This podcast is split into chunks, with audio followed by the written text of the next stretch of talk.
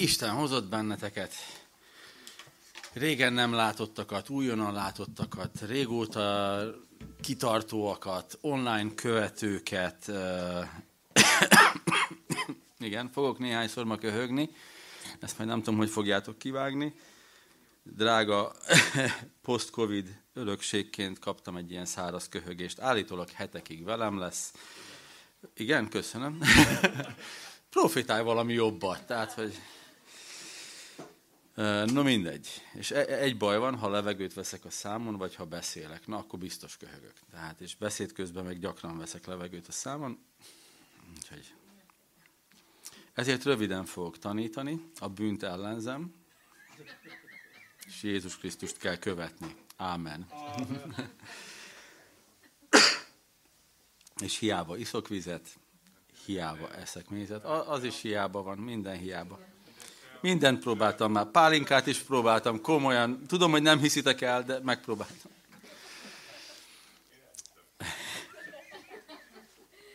No de, forduljunk az ige hirdetésre. Ez csak azért, hogy tudjátok, hogyha köhögök, akkor nem vagyok fertőző, meg ilyenek. Már 16 negatív teszten vagyok túl. Már fülemből is mértek mintát mindenhonnan. No, Isten szívének nevezett, elnevezett sorozatunknak az ötödik állomásához értünk, és eddig végig a nagy képet néztük, a tíz parancsolatnak a, a miben létét, és mondtam a múltkor, hogy elkezdünk rázumolni közelebb a tíz parancsolatra. Pár napja volt egy beszélgetésem egy drága keresztény testvérünkkel, aki nem a gyülekezetünk tagja, és kérdezte, hogy mit tanítunk most a gyülekezetben, és mondtam, hogy tíz parancsolatot. Á, ne paráználkodj! És rögtön legitimnek éreztem azt, hogy ilyen hosszú bevezetőt tartunk, hogy ne az legyen, hogy méricskéljük magunkat, vagy másokat a tíz parancsolat bármelyik posztján keresztül. És nem ő a hibás, hanem valahogy ez jön és jött belénk éveken keresztül, hogy a tíz parancsolat az egy centi, egy vagy három, vagy öt, vagy hét, vagy kilenc, vagy tíz az, amiben elbukunk. És ettől függ, hogy én jó keresztény vagyok-e, vagy nem. Kitaláljuk, hogy aki hat pontban jó, az már a jó kategória, vagy aki háromban jó legalább, az a jó kategória. És mind a tízben elbuktunk, elbukunk, és el fogunk bukni. Tehát, hogy mind a tizet nyugodtan, majd, hogy nem minden nap kipipálhatjuk.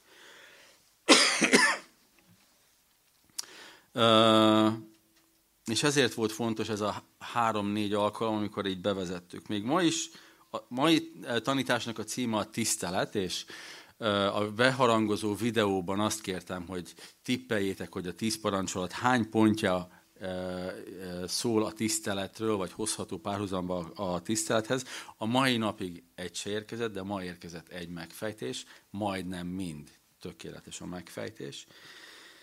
De egyszerűen fontos, hogy, hogy így távolról nézzük, és így közelítsünk hozzá, mert különben csak 10 pontot látunk, amit nem tudunk betartani, magunk sem, mások sem, és vagy magunk ellen fordítjuk ezt a 10 parancsolatot, vagy mások ellen, vagy magunk és mások ellen, de semmiféleképpen sem azt kapjuk meg belőle, amit Isten eredetileg szeretett volna. A tíz parancsolat Isten szívéből fakad, és a legjobbat akarja. Végig fogom mondani, ha a végén már így duzzadnak az ereim, akkor is. Nagyon fontosnak tartom, hogy ezt a részt is e, megértsük. Mennyire végeztünk jó alapozást, az hétről hétre fog kiderülni. Ha úgy mentek haza, emlékeztek, hogy pff, ah, ebben elbuktam, akkor nem érkezett meg az üzenet. Ha úgy fogtok hazamenni, hogy az én férjem ebben mindig elbukik, az én feleségem ebben mindig elbukik, az én szomszédom, az én munkatársam, megint csak nem végeztem jó munkát. Jó, akkor, olyankor nyugodtan meg lehet engem kövezni a végén. Ö, nem, tehát ezeket fontosnak, ezt azért hangsúlyozom többször, mert fontos, hogy ez megérkezzen, és, és ne felejtsük el. Jó, hogy közelebb kerüljünk a megfejtéshez, hogy valójában hány a tíz parancsolatból hány parancsolat is kötődik a, a tisztelet szóhoz, járja át a tisztelet szó. Szeretném, ha megint felolvasnánk mind a tíz parancsolatot, azaz a 2 Mózes 20 első 17 versét. És megszólalt Isten, és ezeket az igéket mondta. Én az Úr vagyok, a te Istened, aki kihoztalak Egyiptom földjéről, a szolgaság házából. Ne legyen más Istened rajtam kívül. Ne csinálj magadnak faragott képet, vagy valami hasonmást arról, ami fenn az égben, vagy lenn a földön, vagy a vizeken, vagy a föld alatt van. Ne imádd és ne tisztáld azokat, mert én, az Úr, a te Istened féltőn szerető Isten vagyok. Megbüntetem az atyák vétkét a fiakon, harmad és negyedízig azokon, akik gyűlölnek engem, de irgalmasságot cselekszem ezer ízig azokkal, akik szeretnek engem és megtartják parancsolataimat. Ne használd hiába az Úr a te Istened nevét, mert az Úr nem hagyja büntetés nélkül azt, aki a nevét hiába használja. Emlékezz meg a nyugalom napjáról, és szenteld meg azt. Hat napon át munkálkodj, és végezd minden dolgodat. De a hetedik nap az Úrnak, a te Istenednek nyugalom napja. Semmi dolgot ne tégy azon, se te magad, se a fiad, se leányod, se szolgád, se a szolgáló leányod, se az állatod, se a jövevény, aki a kapuidon belül tartózkodik mert hat nap alatt teremtette az Úr az eget és a földet, a tengert és mindent, ami azokban van, a hetedik napon pedig megnyugodott azért, megnyugodott, azért megáldotta és megszentelte az Úr a nyugalom napját. Tiszteld atyádat és anyádat, hogy hosszú ideig élj azon a földön, amelyet az Úr a te Istened ad neked. Ne ölj, ne paráználkodj, ne lopj, ne tanúskodj hamisan a fele barátod ellen ne kívánd a fele barátod házát, ne kívánd a fele barátod feleségét, se szolgálóját, se szolgáló lányát, se ökrét, se szamarát, sem semmit, ami az övé.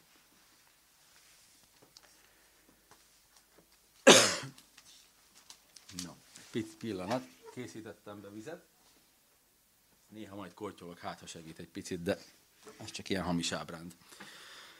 Ha egyesével megyünk végig, akkor hadd kezdjem azzal a nulladik ponttal,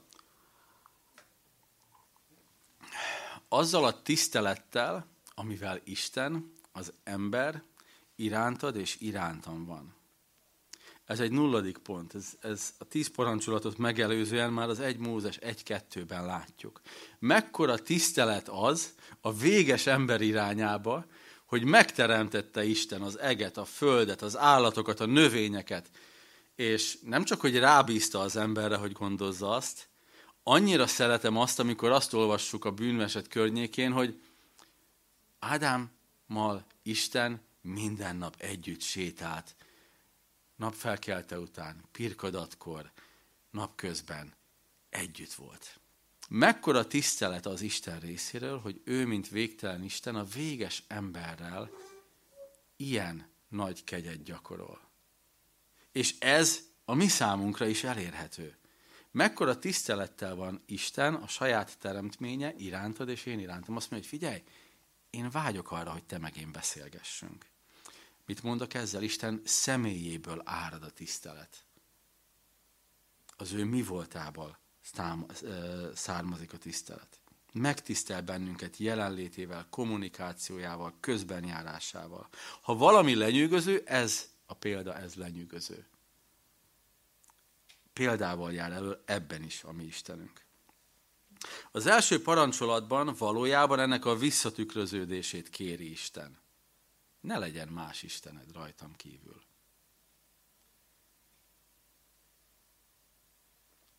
A tiszteleted irányomban legyen kizárólagos.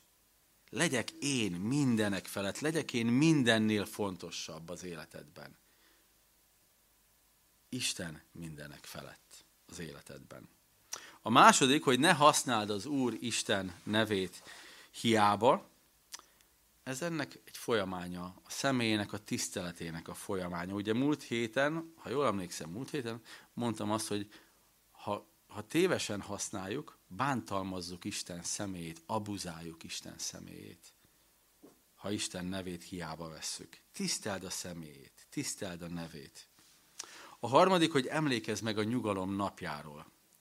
Tiszteld magad, és mindazt, amit, amit van, amit Isten adott, mindazt, amit Isten teremtett, azzal, hogy pihensz. Ez a legegyszerűbb. Sokaknak nem, mert szeretünk állandóan dolgozni, de ez a ne csinálj semmit. Tiszteld magad és Isten teremtett világát azzal, hogy nem csinálsz semmit. De akkor mit csináljak, ha pihenek, ugye? Láttam itt uh, squash sütőket, tök jó. Például ilyet. Menjetek és edzetek, pihenjetek így aktívan. Gondolom, hogy témánk miatt a negyedik minden, parancsolat mindenkinek eszébe jutott. Tiszteld apádat és anyádat, hogy hosszú életed legyen a földön. Erről majd mindjárt többet is mondunk. De van itt még ilyen, hogy az élet tisztelete. Ne őj, ötödik parancsolat. Fú, annyira várom már, amikor csak erről a parancsolatról lesz egy vasárnapi ige hirdetés, hogy mit jelent az élet tisztelete. Aztán más tulajdonának a tisztelete. Ne kívánd. Hetedik, kilencedik, tizedik parancsolatok, ugye? De én a nyolcadik, a ne tanúskodj hamisant is ide sorolom, mert önmagad és a másik embernek tiszt, a tisztelete az, hogy egyenes vagy. Transzparens vagy. Nincs háttéralkú. Őszinte vagy. Vállalod a felelősséget. Hibáztunk? Hibáztunk. Akkor vállaljuk a következményeit, és vállaljuk azzal, azzal járó kemény munkát. Az egyik leggyakoribb dolog, hogy meg akarjuk úszni a kemény munkát, ezért bevállalunk egy kis simlis hazugságot, egy kis háttéralkut, közben sokkal egyszerűbb és egyenesebb az őszinte egyenes meló. A tíz parancsolat, első három parancsolat, emlékeztek az előző két alkalommal volt erről szó, hogy az első három nélkül nincs értelme az összes többinek. Semmi értelme nincs. Ha Istent nem tiszteled, az emberi életet se fogod tisztelni. A melletted ülőt se fogod tisztelni. Mert nincs az, az te világodban semmilyen tekintély. Ha nem vagyok függő viszonyban Istentől, akkor, ha nem kapcsolódok Istenhez, akkor tehát ez a rész, a függőleges rész nincs rendben, akkor a, a vízszintes részem e, tud rendben lenni felelősségteljesen csak így tudunk élni. A tisztelet a Bibliában egy különleges szerepet tölt be. Több egymástól teljesen, látszólag teljesen eltérő dologhoz kapcsolódik. Például ilyen dolgokat is magába foglal, hogy anyagi gondoskodás. Érzelmi odafigyelés. Tisztelet kategóriájának vonzata. Nevelés. Egészséges kapcsolódás más emberekhez és ezáltal valahogy összeköti az elméletet és a gyakorlatot, a, a, tisztelet szó. A bibliai tiszteletnek különböző fajtáiról, a Bibli, bocsánat, a Biblia a tiszteletnek különböző fajtáiról és szintjeiről is beszél. Beszél Pálapostól, emlékeztek a Róma 12-ben, bölcs Isten tiszteletről. Milyen a bölcs Isten tisztelet? Ugye megváltoztatja az elménk gondolkodása által az egész személyiségünket. Beszél a férfi és a nő tiszteletéről. Ugye a nő tisztelje férjét. A férfi úgy szeresse feleségét. Férfinek nem azt kell mondani, hogy tiszteld a feleségedet, hanem azt, hogy úgy szeresd. Ha úgy szereted, akkor a szívedből tisztelet fog áradni feléje. Hogyan? Hogy feláldozod az életedet ő érte. Feláldozod azt, ami neked a legfontosabb. Annyira tiszteled a feleségedet a gyermekek tiszteletéről. Apák, ne háborgassátok a gyermekeiteket. Egyik legnehezebb dolog apaként. És még elég hosszú listát lehetne írni arról, hogy milyen témákban jelenik meg a Bibliában a tisztelet, de átjárja a tisztelet. Miért? Mert Isten jellemvonása a tisztelet. Az ő személyéből árad. Az ő teremtéséből fakad. Legyél tisztelettel minden és mindenki iránt. Ezt sugalja a Biblia. És itt a minden és mindenki alatt a mindent és a mindenkit értem. És most kifejteném ezt több pontban. Az ószövetségi értelmezésben a kultúra és a társadalom alapja a család volt. Nagyon egyszerű, amikor azt látjuk, hogy Ábrahám családja erre ment, Lót családja arra ment. Ezek nagyon komoly szakadások voltak. Minél többen voltatok együtt, minél nagyobb volt a család, annál nagyobb biztonságban voltál, annál nagyobb biztonságban volt a, a földművelésed, és annál nagyobb biztonságban voltál külső támadásoktól. Az egész zsidóság úgy épült fel, hogy törzsek kaptak területeket, törzseken belül családok kaptak területeket. Emlékeztek, amikor erről beszéltünk Józsué könyvében. Akik nem, azok valahonnan keressék elő az online világból, talán a Youtube-on fönt van. És emlékeztek, hogy védelmi vonalakat is rakott be Isten a rendszerükbe. Ha valaki eladósodott, akkor hét év után azt a földet az a család visszakapta. És ezt a harmad, negyed íziglen dolgot, meg az ezer íziglen megáldom dolgot így értsétek. Istennek az volt a vágya, hogy igen, van egy közösségi felelősségünk a családunk felé, a törzsünk felé, de van egyéni felelősségünk is. Ha eladósodok, akkor nem fogok tudni annyit továbbadni a családomnak. Ha jól gazdálkodok, szorgosan, keményen dolgozok, akkor gyarapodik a család. Tehát van családi, egyéni, közösségi felelősség is, és van egyéni is. Nagyon szeretem azt az Ószövetségben, hogy meg a zsidóságban, hogy mai napig egyébként vannak, akik azt állítják magukról, hogy vissza tudják vezetni a családfájukat akár Ábrahámig is Izraelben. Nagyon durva. Tehát ezt ilyen szinten vezetik, hogy ki melyik törzsből van, melyik családból származik. A tisztelet a közösségen belül védelmet nyújtott. Védelmet nyújtott a családtagoknak, védelmet nyújtott az időseknek, védelmet nyújtott a, a megözvegyülteknek, ha valamelyik, tehát hogyha a családjuk ö, meg tudta őket így védeni. A fiatalabbaknak adott tartást, stabilitást. Én a családhoz tartozok, XY családhoz, tök mindegy. Közösségbe tartozást adott.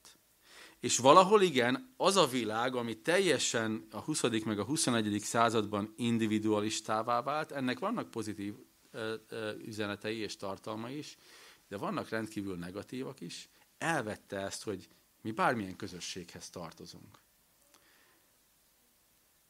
Felelősséggel tartozunk. Eldobom a szemetet, ha majd jön valaki és összeszedi, azért van az adóm, ugye? Így élnek az emberek. Megszűnt a közösségi felelősség, mint olyan az elmúlt év, évtizedekben.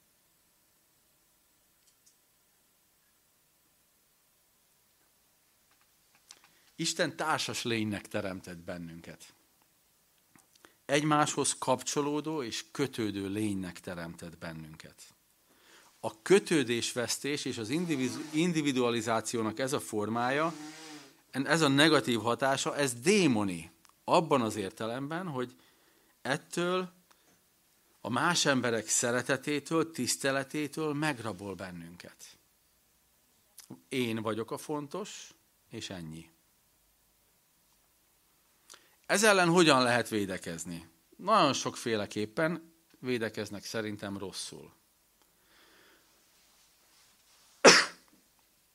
Mindjárt meglátjuk majd, hogy hogyan lehet jól védekezni ez ellen.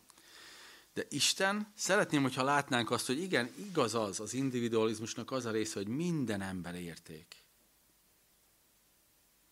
Abban a háborúban, ami most zajlik, Ukrajna területén, az orosz invázióval, én síratom az orosz özvegyeket és anyákat is. És síratom az ukránokat is. Minden ember érték, minden emberi életérték, és elvesztegetett, fölöslegesen megölt életekről beszélünk, akik nem fognak adót termelni, akik nem fognak felfedezni semmit, nem fogják továbbvinni az emberiséget, mert egy hülye háborúban egy hülye golyó eltalálta őket.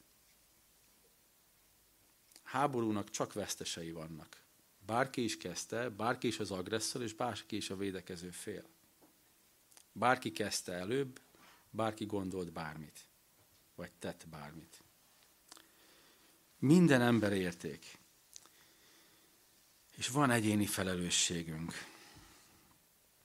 Isten megteremtette annak az alapját, hogy közösségben létezzünk, kölcsönös tisztelettel legyünk egymás felé.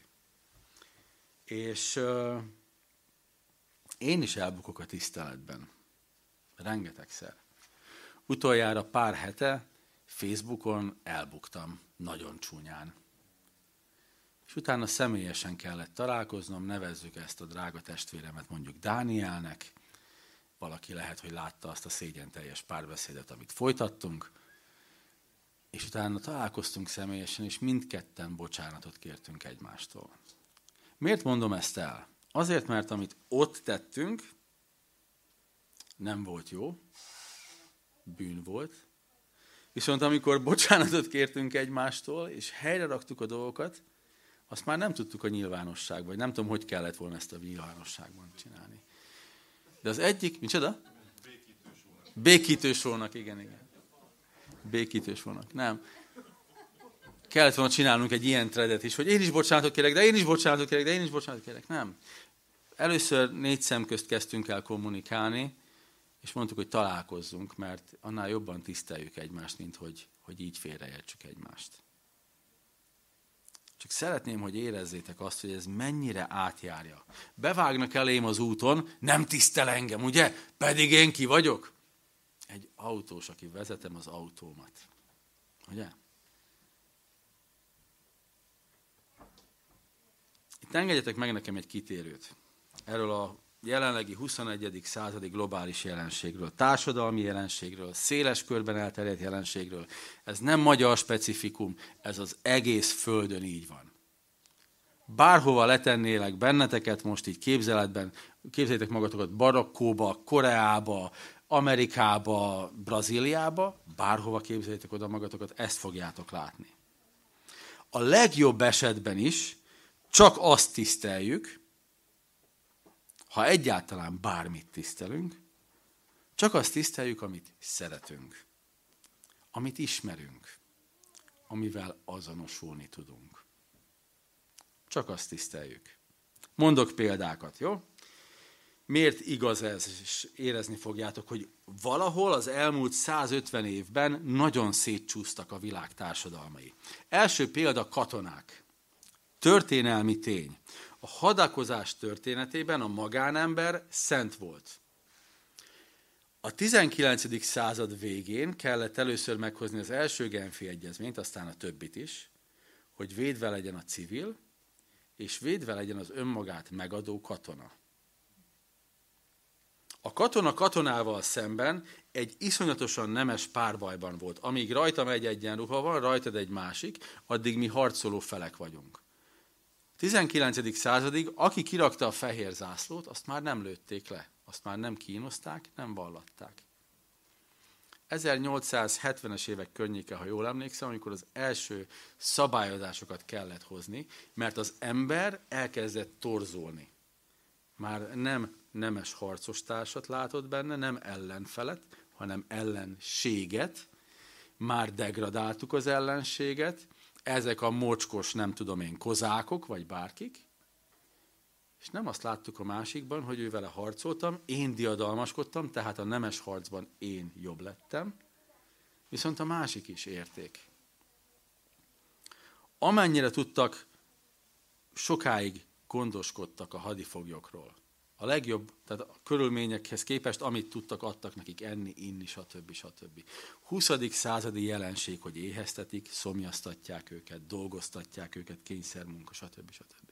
Háborús bűnöket követnek el. 20. századi jelenség, hogy kell háborús bűnöket vizsgáló ítélőszék, nemzetközi. Ezek már az emberi társadalmi torzulásoknak a jelenségei. Miért volt előtte e, nem így? Mert tisztába voltak vele Ábrahám idejétől kezdve, hogy az ember érték. A férfi érték, mert harcolni, védeni tudja a családot, a közösséget. A nő érték, mert gyermekeket tud szülni, akik majd aztán tovább viszik a nemzedéket. A nőket nem bántjuk, mert nélkülik nincs jövő. A férfiakat nem bántjuk, mert, nem akar, mert értékes eh, harcostársakra tudjuk őket cserélni, akik aztán bennünket védenek meg, ugye? Ezt látták, de ez is megváltozott. De ne is menjünk történelmileg ilyen messzire. Jó? Ez most lehet, hogy egyeseknek fájó lesz. Választások, plakátok, amiket láttok. Mit látunk? Milyen értékeket képviselnek? Engem kiábrándít, megint, már sok éve a választások kiábrándítanak. Milyen értéket kínál bármelyik oldal a plakátjaival? A másik a rossz. Ne szavazz a másikra, szavaz rám. Elmondják, hogy milyen értékeket képviselnek a plakáton?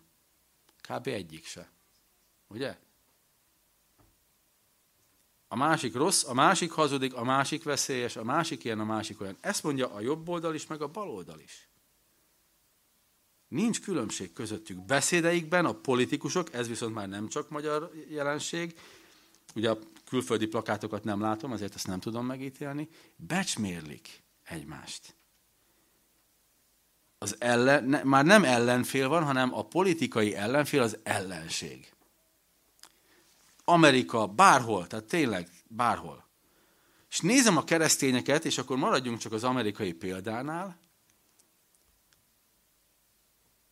hogy ellenség, az ördögtől van az elnök. Azért, mert a másik párt elnöke. És ugyanez volt igaz, amikor fordított volt a felállás. A balos keresztények ugyanezt mondták a Trumpról. Ugye? Az el, maga az ördög. Sátáni. Meg ilyeneket mondtak akkor a balosok, most a jobbosok mondják ezt. Közben az ő elnökük, és mit mond a Biblia? Tiszteljétek a vezetőiteket, imádkozzatok értük. Magyarországon ez hogy néz ki? Ha ugyanígy. Ha az én emberem van hatalmon, imádkozok érte. Ha Orbán Viktornak a kedvenced, akkor az elmúlt 12 évben te imádkoztál érte. Viszont ha más volt vagy lesz valaha, nem fogsz imádkozni érte. Mert nem tiszteled a vezetőket, hanem azt tiszteled, akit te szeretsz. Na és ez nem Biblia szerinti. Bárki is van hatalmon, tisztelnünk kell. Mondom ezt úgy, hogy volt olyan, aki a gyülekezetünkből azért ment el, mert azt mondtam, hogy ugyanúgy kell szeretnünk Orbánt, mint Gyurcsányt. Azt nem lehet. Képzeljétek el, ugyanolyan emberek mindketten. Krisztus ugyanúgy meghalt mindkettőért. Az, hogy te melyikkel szimpatizálsz, az édes mindegy. Jogod van szimpatizálni, de vallásosan követni, személyes meggyőződésem, nagyon-nagyon vékony mesdje, ami a bűnhöz vezet.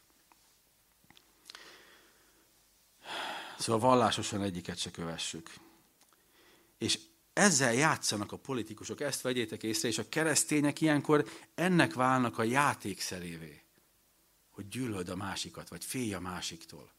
Bármelyik is a másik. Tökéletesen mindegy. A tisztelet eltűnőben van. Csak fanatikus saját oldalak vannak. És ez nem biblikus. Menekültek, ez is fájni fog. Mondok néhány dolgot, amit személyesen vagy nekem mondtak ismerőseim, vagy kommenteltek, vagy bármi ilyesmi. Nem segítek a menekülteknek, mert ellenkező esetben ők sem segítenének. Honnan tudod? Honnan tudod, hogy hogy viselkednének az ukránok, ha nekünk menekülnünk kellene, nem tudom, a, szlová, a szlovén invázió elől? Ez a másfél milliós szlovén az nem egy komoly ellenség, de mindegy is megérdemelték, mert milyen kisebbségi törvényt hoztak. Tényleg az árván maradt kisgyerek megérdemelte azt, hogy az apját, anyját lebombázzák rakétával? Mit tehető arról, hogy hülye politikusok hülye döntéseket hoznak? Tényleg kimered ezt jelenteni hívő keresztényként? Szerintem nem vagy hívő keresztény, ha azt gondolt, hogy megérdemelték. Nem segítek, mert van nekünk elég sok teendőnk az országon belül élő szegényekkel is. Ezt egy kedves barátom kommentelte a Facebookon. És a Miskolci lelkész oda kommentelte alá, hogy tényleg, és te eddig mit tettél a közöttünk élő szegények felé? Hányan segítettél? Nem érkezett rá válasz. Nem válaszolt erre egyszerűen, mert nem tett semmit. Ez egy ilyen puffogtatható mondat. Majd akkor segítsünk az ukránokon, ha segítettünk a hajléktalanokon. És én mondtam neki, szeretem a srácot, de ebben téved. Fölhívtam külön személyesen, de kommentbe is megírtam neki. Mondom, figyelj, Nagyon sokat teszünk a hajléktalanokért, a szexuálisan kizsákmányolt emberekért. Mindenkin próbálunk segíteni. Most helyzet van. Emberek, akiknek munkahelyük volt három hete, nincs. Aki, egyik család, akit elszállásoltunk, novemberben fejezték be Ukrajnában a házuk építését. Januárban tették fel az utolsó képeket és festvényeket a falra. És február 28-án szétlőtték a házát. Mit mondjak neki? Mit vétett ő? Földön futóvá lett. A kárpátaljai magyaroknak segítek, mert ők a mieink, de a kozákoknak nem, mert azok 48-ban is hátba támadtak bennünket. Szuper. A Bibliában láttam én is azt, hogy a rosszat rosszal kell legyőzni. Rómaiakhoz írt levél, 623. fejezet, nincs ilyen. A gonoszt jóval győzzük le, ezt írja a Biblia.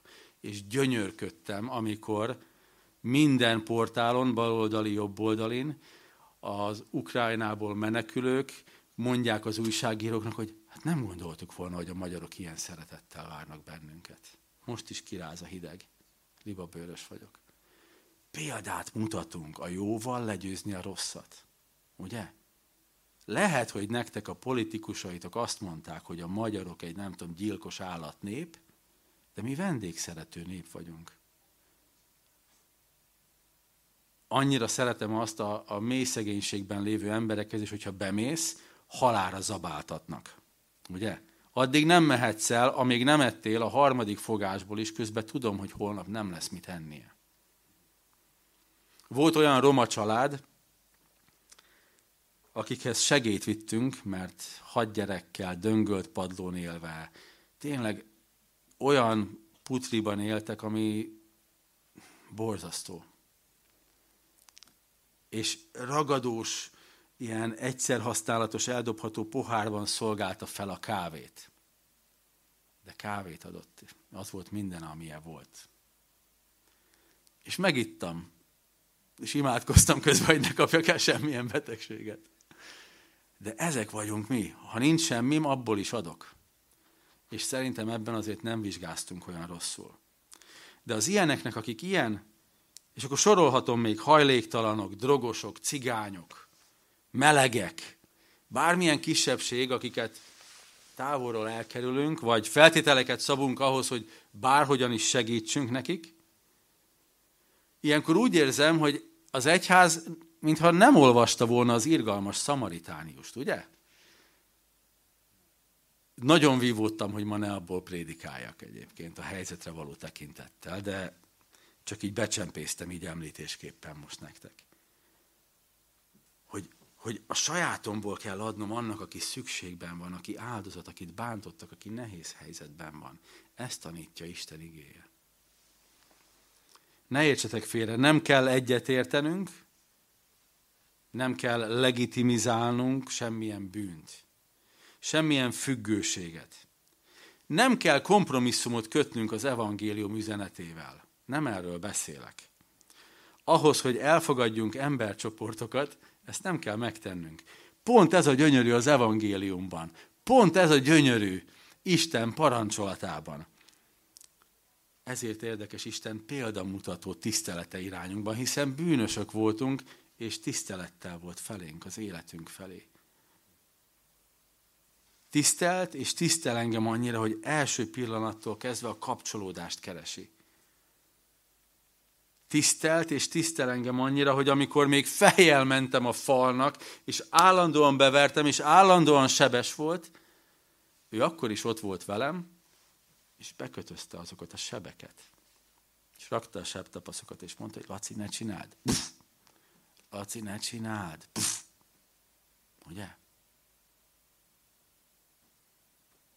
Tisztelet, a kapcsolódás a másik emberhez. Még ha nem is értjük őket, még ha nem is értünk velük egyet, vagy egyáltalán teljesen idegenek, a kapcsolódás, a kötődés, a segítés, az akkor is isteni és Istentől jövő jellemvonás, és nem könnyű.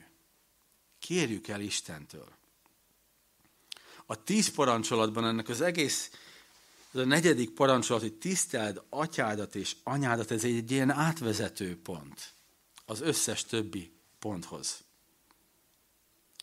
Eleinte, vagy hát átvezető szerepet is képvisel, így pontosabb megfogalmazni. Eleinte az Isten egyén kapcsolatról szól, bocsánat, ugye a tíz parancs, aztán pedig az egyén helyéről a közösségben. Ne ölj közösségben, ne lopj, ne kívánt, stb. stb. Mindezeknek, a többi parancsolatnak nincs értelme, ha nem vagyunk tisztelettel, se ember, se Isten iránt. Ha tisztelettel tekintünk Istenünkre, ha tisztelettel tekintünk embertársainkra, akkor tudunk tovább menni. Ha tisztelettel vagyunk afelé, amit Isten adott, és most gondoljatok csak akár a tehetségetekre, a képességetekre, akkor tud Isten még többet adni.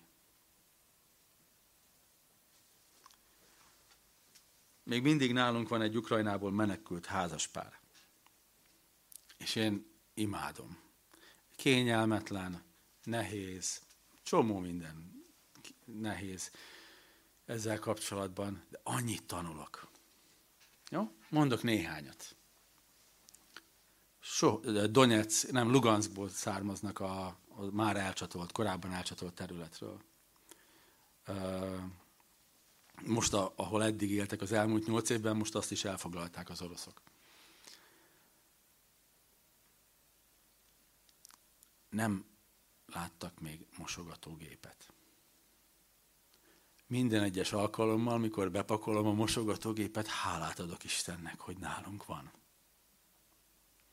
Megkérdeztem őket pénteken, hogy mit szólnának, hogyha, ja, héten nem volt itthon a feleségem, ilyen csendességen, elvonuláson volt, és én voltam minden nap a főzős, néha kitúrt a konyhából a, a házaspárnak a, a feleség része, és ő főzött, de pénteken én úgy voltam vele, hogy kínait hozok ebédre. Én így főzök.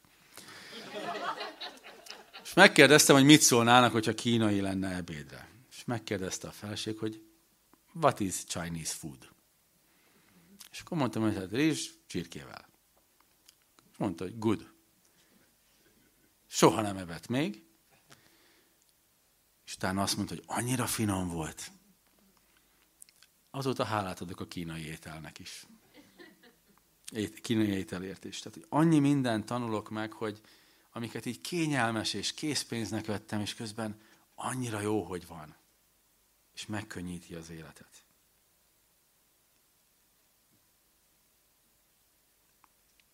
Tisztelet. Nem könnyű. Sőt, emberileg nézve lehetetlen. Szeretném, hogy ezt tudjátok helyes tisztelettel tekintés másokra emberileg lehetetlen. De hisz pont azért van szükségünk Istenre. A számunkra lehetetlent ő teszi lehetővé. És csak ő tudja lehetővé tenni. Amen. Imádkozzunk.